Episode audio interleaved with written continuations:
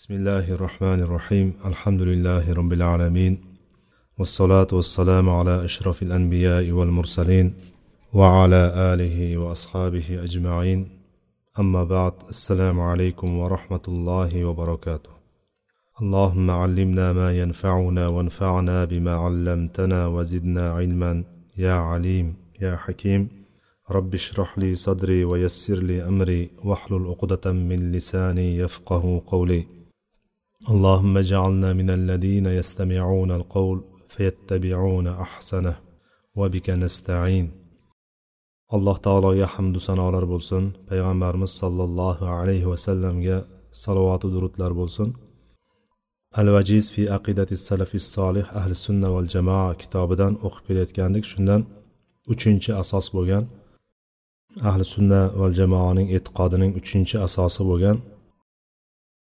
takfir masalasidagi ahli sunna va jamoani tutgan o'rni haqida gaplashayotgandik. Shundan o'tgan darsimizda nima uchun takfir qilishlik mumkin emasligini bir mo'min kishini ahli qibladan bo'lgan namoz o'qib turib musulmonman deb turgan bir kishini nima sababdan kofirga chiqarishlik ya'ni kofir deb hukm berishlik mumkin emasligi va bundan qaytarilganligi haqida o'tgan darsimizda gaplashgandik. Bugun o'sha yana mana shu masalaga tegishli bo'lgan ya'ni e, takfir masalasiga tegishli bo'lgan ba'zi bir hukmlarni muallif hafizalloh keltiradi. Ahli sunna val jamoa takfir bobida odamlar ichida eng taqvoli bo'lganlari eng ehtiyotkor bo'lganlari hisoblanadi.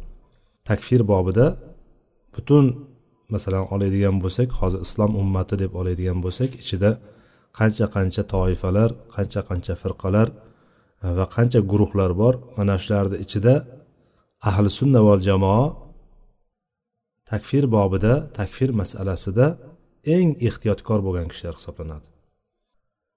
Chunki bir mo'min kishini bir musulmon kishini kofir deb hukm berishlik masalasi bu juda xatarli masala hisoblanadi. Uni oqibatida bir qancha buni ya'ni mana bir kishini kofir deb turib hukm bergandan keyin uni orqasidan katta katta bir oqibatlari kelib chiqadiki bu oqibatlari jamiyatga hech qachon yaxshilik olib kelmaydi. Shuning uchun ahli sunna va jamoa mana shu narsada ya'ni takfir masalasida chuqur ketmaydi. Bunga sho'ng'ib ketmaydi. Bunga kirishib faqat shuni ustida odamlarni ustidan hukm chiqarish bilan ovora bo'lmaydi. Illo bittasini takfir qilishlik kerak bo'ladigan bo'lsa bir kishiga hukm chiqarishlik kerak bo'ladigan bo'lsa faqatgina ochiq bo'lgan dalil bilangina hukm chiqaradi. Ochiq bo'lmagan dalillar bilan maxfiy bo'lgan dalillar bilan e, yoki ba'zi bir e, tavillar bilan chiqarmaydi hukmni. Ochiq bo'lib turgan hukmlar bilangina chiqaradi. Bu mana shunga biron kishiga kofir hukmini berishlik yoki munofiq hukmini berishlik shunga o'xshagan masalalarda ochiq dalillargagina tayanadi. Chunki musulmon kishi zohirda bir bilganimiz bir kishini ko'radigan bo'lsak musulmonman deb aytib turgan kishi bo'ladigan bo'lsa va bu ham namoz o'qib turib yo bo'lmasam ayol kishi bo'ladigan bo'lsa hijobini o'rab allohni aytganini qilyapman deb turgan zohirda shunday ko'rinib turgan kishi bo'ladigan bo'lsa buni asli aslida qoladi. Asli deganimiz mana shu musulmonligida qoladi. Bundan chiqara musulmonlikdan chiqaradigan biron bir narsa yo'q. Asli mana shu. Lekin uni qarshisida uni islomdan chiqaradigan musulmonlikdan chiqaradigan ochiq dalillar bo'lsagina biz undan musulmon nomini olishligimiz mumkin. Yechib olishimiz mumkin musulmon nomini. Agarchi u tashqi tarafdan qilayotgan ishlarida musulmon bo'lib turgani bilan lekin bu dindan chiqaradigan narsalarni qildi deb turib unga hukm berishligimiz mumkin.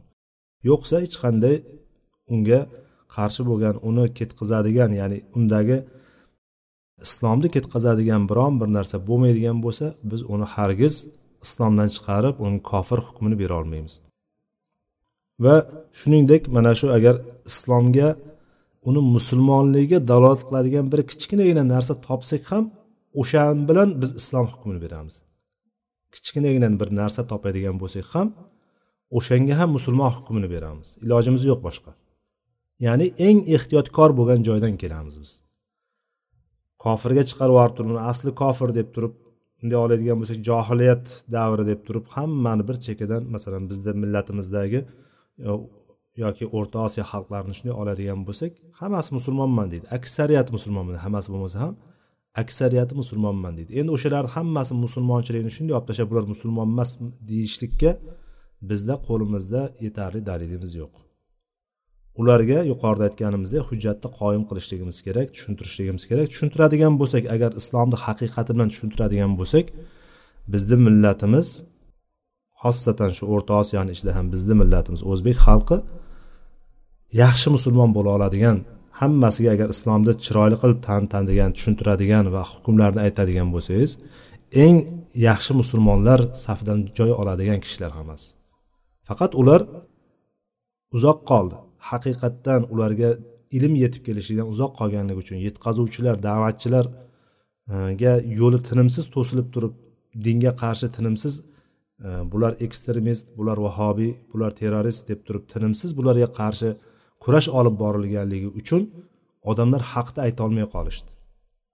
Haqni insonlarga yetib bormay qoldi va odamlarni ko'zini oldida parda paydo bo'lib qoldiki ha demak bu namoz o'qigan kishi hijobini o'ragan kishi ichkiliklar dang'ur dung'ur muzikasi bo'lgan joyga bormayotgan kishi demak bunda bir gap bor.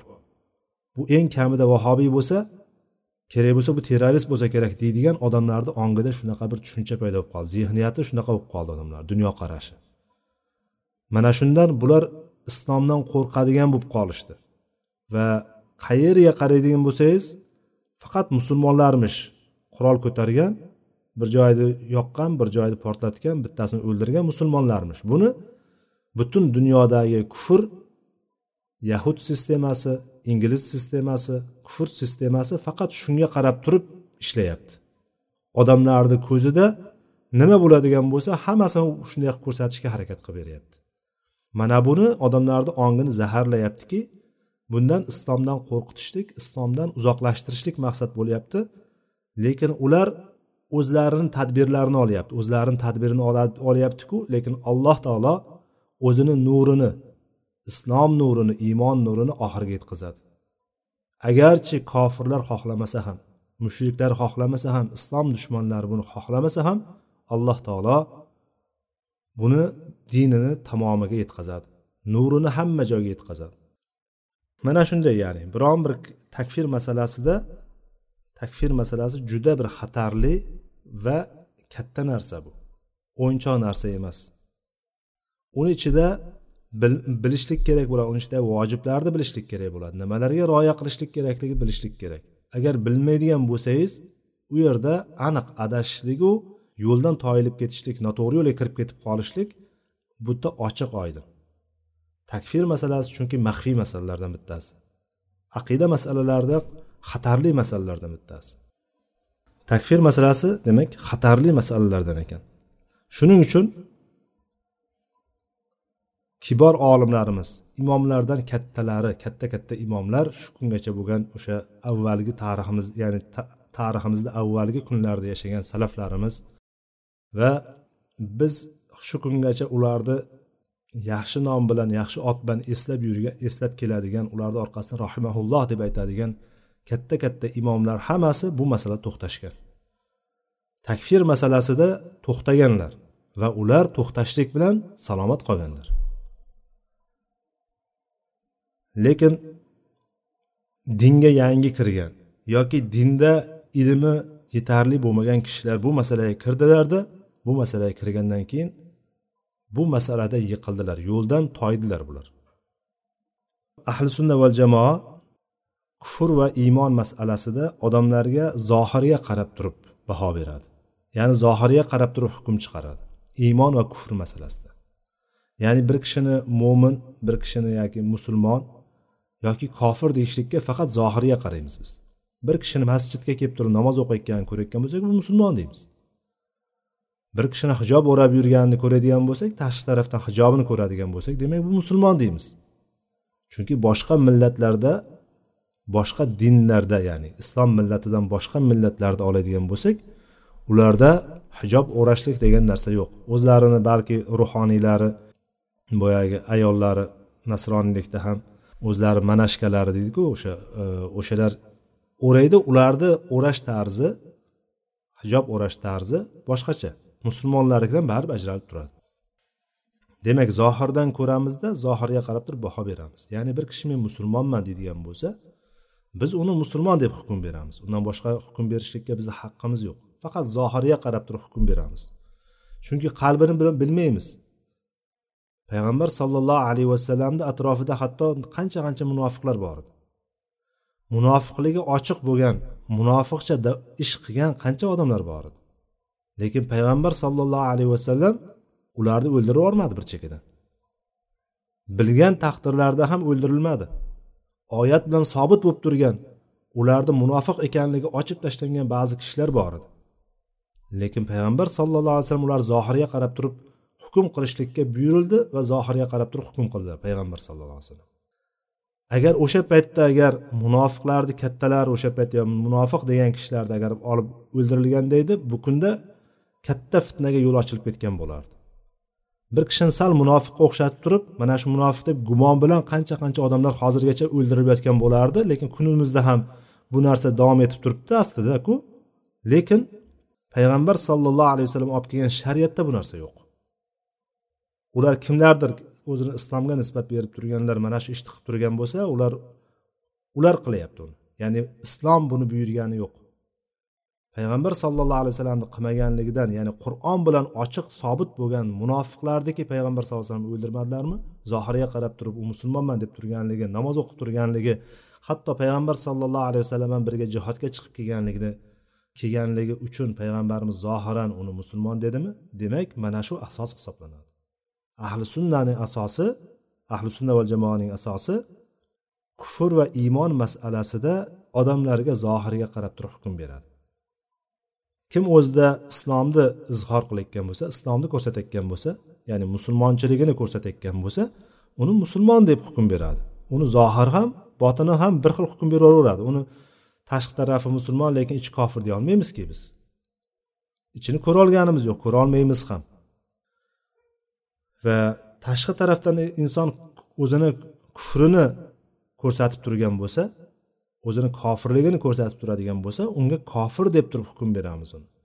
Yo'q bu ichida musulmondir balki demaymiz biz. To'xta bu musulmon bo'lib qolishligi ehtimoli bor bu o'zbekistonda yashayaptiku bu o'zbekku bu. Demaymiz biz. U zohirdan kufrni ko'rsatib turibdimi o'zidan? Butun kufr ishlarini qilib turibdimi? Kofirni ishini qilib kofirligini bayon qilib turibdimi u biz uni yo'q bunda biz to'xtanglar endi baribir kufr masalasida ahli sunna biroz ehtiyotkorku biz bundan chiqib qolmaylik demaymiz. Ahli sunna mana shunday ahli sunna zohirda kufrni ko'rsatib turibdimi o'zini kofirligini ko'rsatib turibdimi? Kofir deb hukm beradi ya'ni masalada ba'zilar hatto shaytonni ham kofir deya olmaymiz. Yo bo'lmasam kufrini ochiq bayon qilib turganlarni ham kofir deya olmaymiz deydigan darajada bu tarafda ham g'uluv ketishlik bor chuqur ketishlik bor bu tarafda ham. Lekin ahli sunna bunda ham o'rtada. Kufrini ko'rsatib turgan odamga kofirligini o'zi bayon qilib turgan odamni kofir deymiz. Kofir deyishlik hattoki islomni mana shu aqidamizni asoslaridan hisoblanadi. Kofirni kofir deyishlik aqidamizni asosi ham hisoblanadi. Va alloh taolo va rasuli sollallohu alayhi vasallam biron kishini kofir degan bo'lsa o'shani kofir deyishlikda hech qanaqa taraddudga tushmaydi. Hech qanaqa ikkilanmasdan uni kofir deydi. Alloh va rasuli bir kishini kofir degan bo'lsa uni kofir deyishlikdan hech narsa ular hech qanaqa ikkilanmasdan kofir deydi. Mana shuning uchun ham aqidani asoslari hisoblandi. Kofirni kofir deyishlik aqidamizni asosi hisoblandi. Uni kufrida shak qilinmaydi. Uni kofir bo'lmasa keraku demaydi. Hatto shunday degan kishini ham hatto kofirga chiqib qolishligi mumkin. Bu asoslarimizga qaraydigan bo'lsak aqida asoslarida kofirni kofir deyolmaslik ham kufrga borib qo'yadigan narsalardan bittasi hisoblanadi.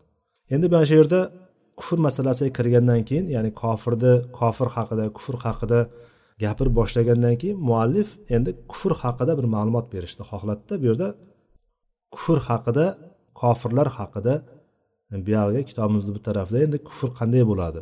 Qanaqa kofirliklar bo'ladi? Kimlarni biz kofir deyishligimiz kerak? Mana shularni bayoniga o'tadi. Demak al kuffaru fi shar'i sinfani deyapti.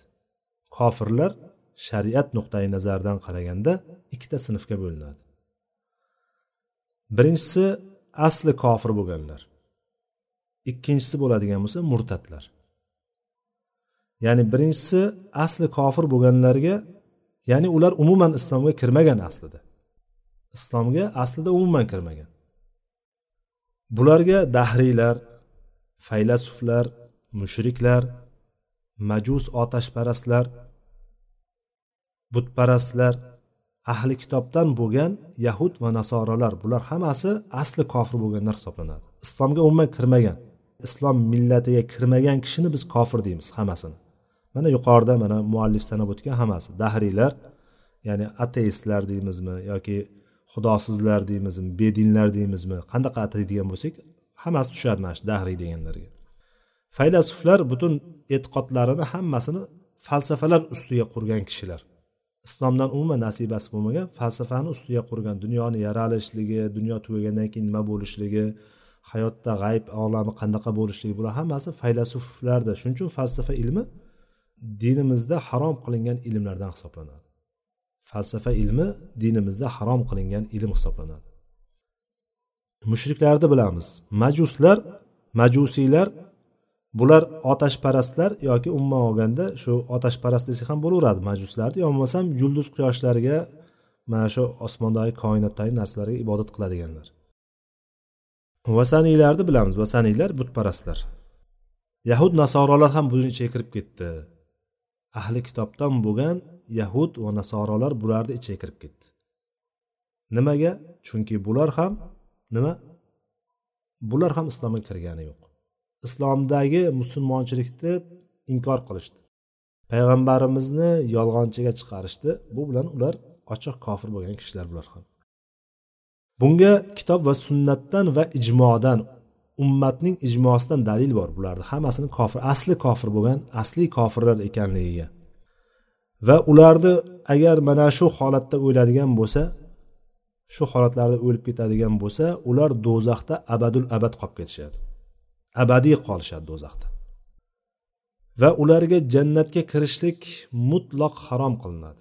Ya'ni jannatga umuman kirolmaydi do'zaxda abadiy qoladi jannatga kirolmaydi ya'ni biz bilamizki do'zaxdan qalbida ozgina iymoni bo'lgan kishi do'zaxdan chiqadi va jannatga kiradi deb bilamiz. Bu musulmonlarga tegishli hukm.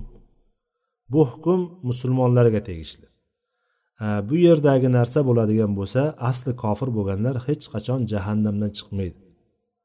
Ya'ni do'zaxda abadiy qolishadi. Jannatga hargiz kira olmaydi.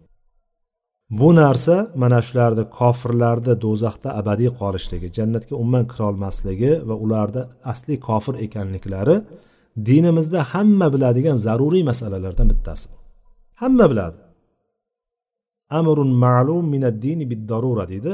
Bu ish shunaqa ishki hamma biladi bu narsani. Bilmasdan iloji yo'q bo'lgan narsa bu. Bunga oyatni dalil qilib keltiryapti muallif. قاتلوا الذين لا يؤمنون بالله ولا باليوم الآخر ولا يحرمون ما حرم الله ورسوله ولا يدينون دين الحق من الذين أوتوا الكتاب حتى يعطوا الجزية عن يد وهم صاغرون ya'ni bu yerga dalilni ahli kitoblarni kofir ekanligiga dalilni keltiryapti bu yerda qolganlarini kofir ekanligida hech kim shubha qilmaydi ahli kitoblar ularga alloh tarafidan kitob tushirilgan insonlarku bular Qanday bular kofir bo'lishligi mumkin?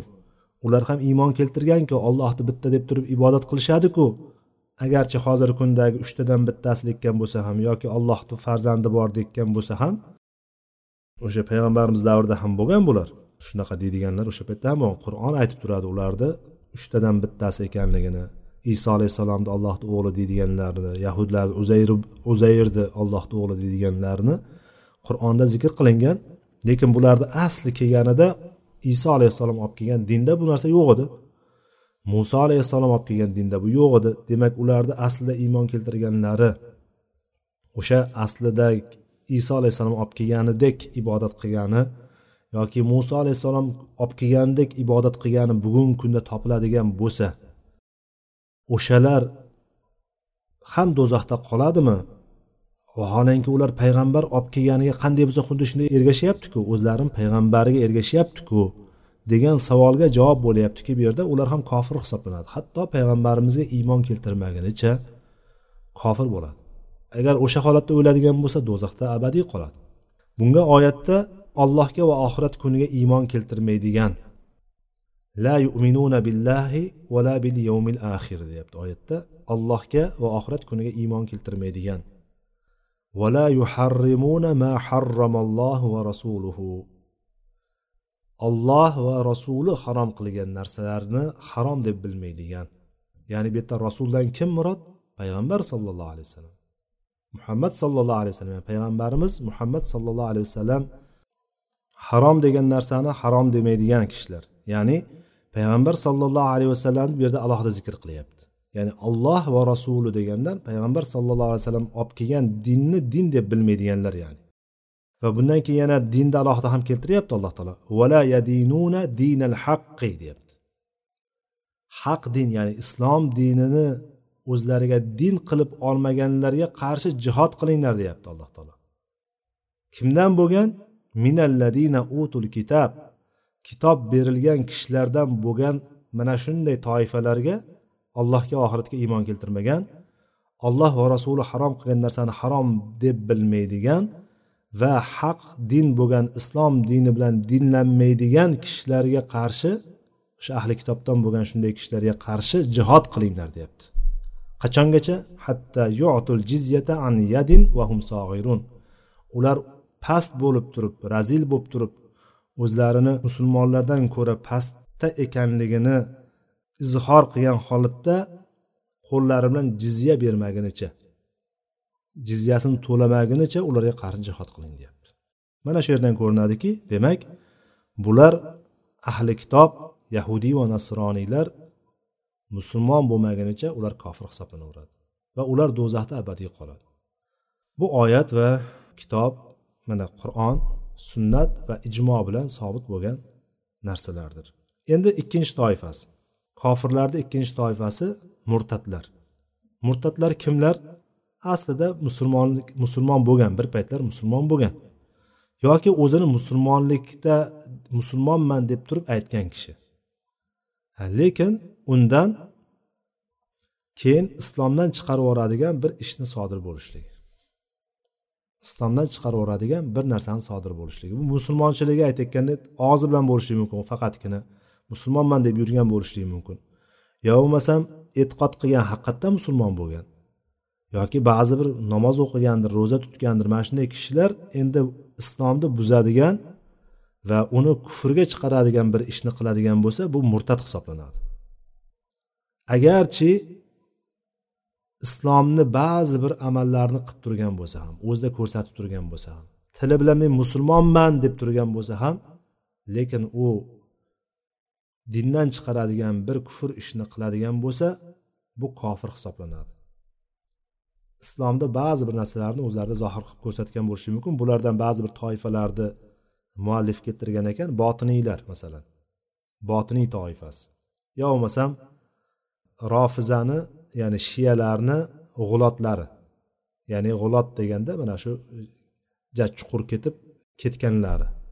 Hatto bularni ichiga so'filarni ham g'ulotlarini keltirishlik mumkin bu yerda.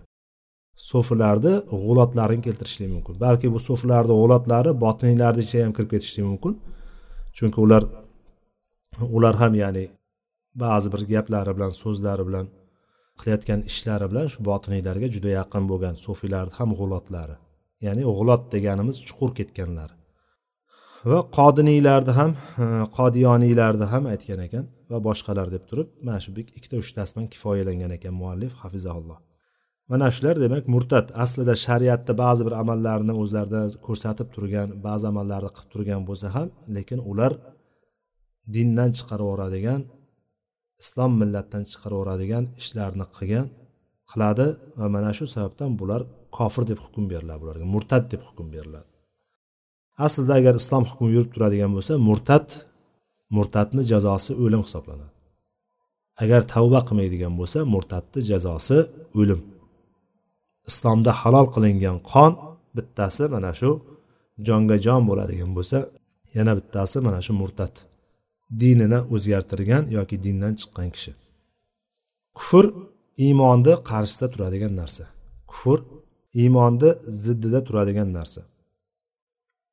Kufr deb turib shariatimizda aytiladigan bo'lsa masalan kitobda qur'onda yoki sunnatda kufr degan ba'zi so'z ishlatiladigan bo'lsa mana shu ikkita holatda ishlatiladi deyapti. Ba'zan bu dindan chiqaraveradigan ya'ni islom millatdan chiqaraveradigan kufr nazarda tutiladigan bo'lsa ba'zan dindan chiqarmaydigan kufr ham nazarda tutilaveradi. Ya'ni ikkalasiga ham kufr degan so'z ishlatiladi. Xuddi shu kufrda ham iymonda bo'lganidek iymonni bilardikki yetmish nechtadir bo'lakdan iborat deb turib payg'ambarimiz sallallohu alayhi vasallam aytgandilar. Uni eng yuqorisi la ilaha illalloh bo'lsa eng pastida imatatul ada anit toriq ya'ni yo'ldan ozor beradigan narsalarni olib tashlashlik degandilar. Mana shunga o'xshab turib kufr ham bir necha bo'laklarga bo'linib ketadi. Xuddi iymonga o'xshab turib bo'laklarga bo'linib ketadi. Iymonga o'xshab turib so'z va amaldan tashkil topadi. Butun gunohlar ma'siyatlar hammasi mana shu kufrni bir bo'laklari hisoblanadi. Demak inson bir kufrni bir gunohni qilayotgan bo'lsa bir kufrdan bir ishni qilayotgan bo'ladi aslida. Lekin u kofir deyilmaydi. Chunki u dindan chiqarib yuboradigan dindan chiqarib yuboradigan gunohni qilayotgani yo'q.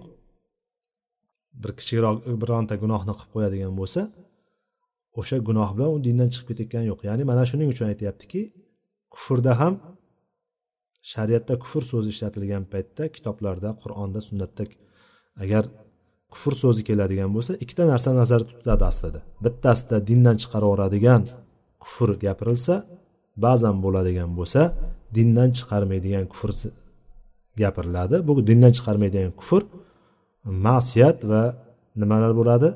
Gunohlar bo'ladi. Shuning uchun aytyaptiki ahli sunna va jamoaning asoslaridan yana bittasi bir kishida iymoni bo'lgan holatda bir bandada iymoni bo'lgan holatda kufrdan yoki nifoqdan bo'lgan ba'zi bir narsalarni topilishligi ikkalasi bir o'rinda bo'lishligi mumkindir deydi.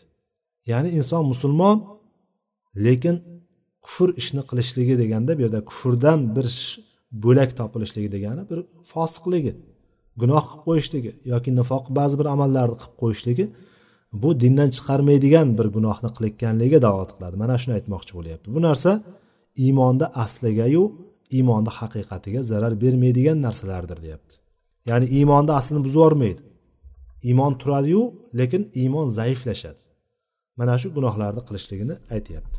Ikkalasi bir demak bir kishida iymon bilan kufr jamlanishligi mumkinmi desa mana shu nazarda tutiladi deyapti. Iymonni asli boru lekin uni gunohkor ekanligini dindan chiqarib yubormaydigan ba'zi bir gunohlarni qilayotganligi nazarda tutiladi debdi. Demak kufrda ham asli bor va uni yonida unga qo'shilgan bir bo'laklari ham bor bo'limlari ham bor. Kufrga olib boruvchi narsalar ham bor. Ularni ichida hozir yuqorida aytganimizdek islom millatdan chiqarib yuboradigani bo'lsa va islom millatdan chiqarmaydigani bo'ladi. Kufr bo'lishligi mumkin qalb e'tiqodi bilan. Kufr sodir bo'lishligi mumkin demak qalbdagi e'tiqod bilan yoki bir amal bilan bo'lishligi mumkin yoki bir so'z bilan yoki bir narsada shak shubha qilishlik bilan yoki bir vojib bo'lgan amalni farz bo'lgan bir amalni tark qilishlik bilan yoki bo'lmasam qaytarilgan bir amalni qilishlik bilan bo'lishligi mumkin. Mana shu narsalar bilan demak kufr sodir bo'ladi deyapti. Ahli sunna va jamoani nazarida kufr ikkita qismga bo'linadi. Birinchisi ya'ni yuqorida aytgan so'zlarimizni yana qaytadan tartiblayapti. Birinchisi islom millatidan chiqarib yuboradigan katta kufr. Ikkinchisi bo'lsa islom millatidan chiqarmaydigan kichik kufr. Demak mana shu ikkita kufrga ajraladi deb turib ikkiga ajratyapti. Birinchisi demak katta kufr. Katta kufr millatdan chiqarib yuborgan katta kufrni birinchisi demak bu narsa iymonni buzadigan va islomni botil qiladigan narsa hisoblanadi. Islomni buzib iymonni yo'qqa chiqaradigan turdagi kufr hisoblanadi. Mana shu birinchi turdagi ya'ni millatdan chiqarib yuboradigan buni va xuddi shu bilan birga iymondan ajratdimi iymondan chiqarib yubordi islomdan chiqarib yubordimi endi do'zaxda abadiy qolishligiga sabab bo'ladigan kufr bu.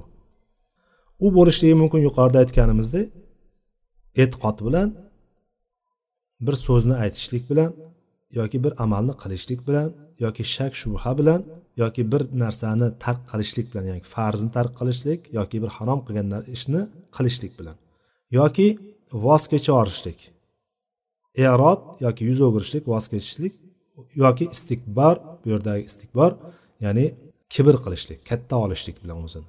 Mana shular bilan sodir bo'lishligi mumkin. Demak bularni ham yana bir necha turlarini ajratyaptida. Birinchi turi kufrul inkar val juhud va takzib. Demak birinchisi inkor qilishlik va yolg'onga chiqarishlik kufri. Birinchisi katta kufrni birinchi turi inkor qilishlik va yolg'onga chiqarishlik kufri. Bu zohiriy ham bo'lishi mumkin botiniy ham bo'lishi mumkin. Bunga misollarni keltirgan paytda payg'ambarlarni yolg'onchiga chiqarishlik. Yoki ular olib kelgan narsa voqelikka to'g'ri kelmaydigan noto'g'ri narsalarni olib kelgan deyishlik. Ya'ni voqelikka hech to'g'ri kelmaydigan narsalarni xabar bergan deb turib iddao qilishlik. Payg'ambarlarni shunaqa deb turib. Yo bo'lmasam payg'ambarlar haqni teskarisini ya'ni nohaq bo'lgan narsalarni keltirgan deb turib aytishlik. Payg'ambar sallallohu alayhi vasallam ya'ni payg'ambarimiz sallallohu alayhi vasallamni haqni teskarisi bo'lgan nohaq bo'lgan narsani keltirgan deb turib aytishlik. Yoki alloh taolo o'zini o'zi buyurgan yoki qaytargan narsalarni xilofi bo'lgan ya'ni buni aksi bo'lgan narsalarni bilgan holatda bir narsani halol yoki harom qilgan deb turib davo qilishlik. Ya'ni alloh taolo o'zini aytganiga teskari narsani qildi deb turib davo qilishlik. Mana shu narsalarni demak inkor qilishlik yolg'onga chiqarishlik kufr deb turib bir narsani keltiryapti. Demak umuman olganda alloh taolo yuborgan payg'ambarlarni yolg'onga chiqarishlik ularni olib kelgan narsalarini ular olib kelgan shariatlarni bular voqea hayotga to'g'ri kelmaydi yoki voqea hayotdan teskari narsalar bular. Bular hozirga to'g'ri kelmaydi. Zamona bu hozirgi zamona bilan bu eski zamonlarda tushgan din eskichilik deb turib aytishlik bu narsa mana shu turga kiradi.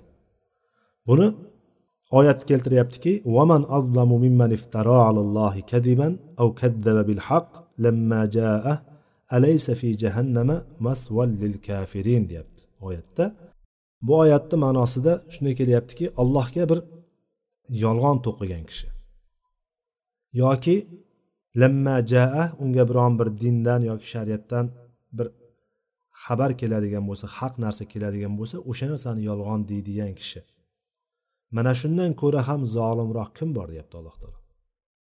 Ya'ni allohga nisbatan bir yolg'on to'qigan kishi. Yoki bo'lmasam o'ziga haq kelgan paytda buni yolg'onga chiqargan kishidan ko'ra kim ham zolimroq bo'ladi deyapti eng zolim kishi shu deyapti. Va orqasidan aytyaptiki alaysa fi jahannama masval lil kafirin? Kofirlarga jahannamda turar joy yo'qmi deyapti. Ya'ni boradigan joy kofirlarga yo'qmi jahannamda? Ya'ni ularni joylari jahannamdir deb turib alloh taolo bu yerda keltiryapti. Mana shundan ko'rinadiki demak dindagi biron bir narsani yolg'onga chiqarishlik biron bir xabarni oyatni hadisni yolg'onga chiqarishlik ishonmaslik bu hozirga to'g'ri kelmaydi deyishlik bu eskichilik deyishlik bularni hammasi demak mana shu inkor qilishlik va yolg'onga chiqarishlik kufr hisoblanadi. Mana shunday deyotgan kishi agar bunga ogohlantiriladi yetkaziladi agar shu narsani qabul qilmaydigan bo'lsa ogohlantirish yetkazishlikni qabul qilmaydigan bo'lsa bunga kufr hukmi beriladi kofir hukmi beriladi. Ikkinchi kufrni katta turlaridan bittasi kufrul iba val istikbar ma tasdiq deyapti. Bu kufrni turi inson tasdiqlaydiku lekin ichidan tasdiq bo'lgani bilan tasdiqlashlik bilardiga tasdiqlashlik qalb bilan va til bilan bo'ladi. Bu xoh tili bilan tasdiqlasin xoh qalbi bilan tasdiqlasin. O'zi ishongan holatda ichidan bilib turadi to'g'ri ekanligini lekin uni bosh tortishlik bilan va o'zini katta olishlik bilan bu narsani inkor qiladi. Mana shu kufr deyiladi. Mana shu kufrni bu kufrni turini bosh tortishlik va kibr qilishlik kufri deyiladi. Bilgan holatda lekin aslida ichida bilib turadiyu lekin bu narsani o'zini katta olishligiyu bosh tortishligi yuz o'girishligi buni kufrga yetaklaydigan kufrni turi ekan. Bu narsa payg'ambar sollallohu alayhi vasallamni olib kelgan narsalarini hammasini alloh taolo tomonidan kelgan ekanligini iqror bo'lib turgan holatda ichida iqror bo'lib turib o'shani bilgan holatida u payg'ambar sollallohu alayhi vasallamga ergashmaydi. Payg'ambar sollallohu alayhi vasallamga bo'ysunmaydi. Uni payg'ambar sollallohu alayhi vasallamga ergashishlikdan to'sgan narsa haqni va haq ahlini ya'ni islomni va musulmonlarni haqir sanaganligi uchun past sanaganligi uchun mensimasdan o'zini katta olib mutakabbirlik qilganligi uchun bu narsa payg'ambar sallallohu alayhi vasallam olib kelgan dinga ergashmaydi bu xuddi iblisni ya'ni shaytonni kufriga o'xshaydi. Shayton bilib turardi. Bilib turdida bilgan holatda inkor qildi. Bosh tortdi. Bilgan holatda unga ergashishlik o'rniga alloh taoloni qudratini bilgan holatda alloh taoloni buyrug'iga bo'ysunmasdan bosh tortdida kibr qildi. Xuddi bu ham mushriklarni holati ham shunday bo'ldiki nima dedi ular?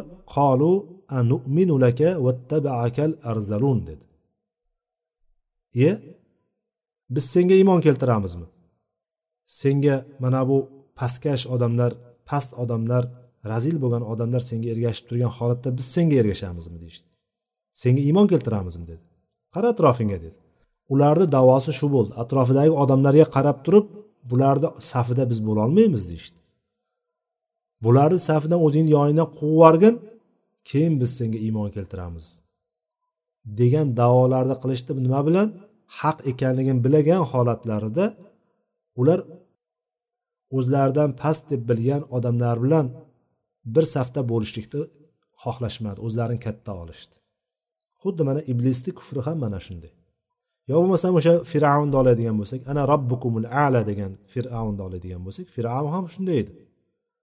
Fir'avn muso alayhissalom olib kelgan mo'jizalarni ko'rgan paytda vastayqonatha deb keladi. Bu narsaga qalbidan ishongandi.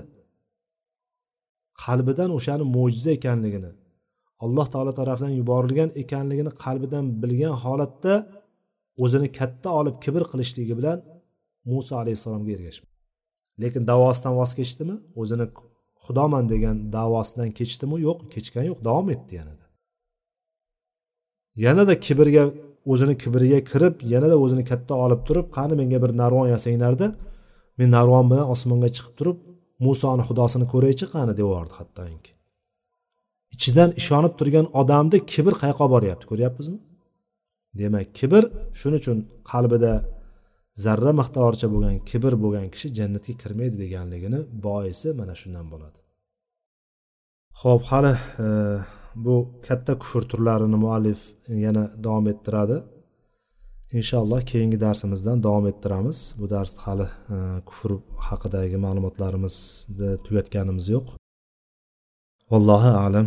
سبحانك اللهم بحمدك أشهد أن لا إله إلا أنت أستغفرك وأتوب إليك. وآخر دعوانا أن الحمد لله رب العالمين. والسلام عليكم ورحمة الله وبركاته.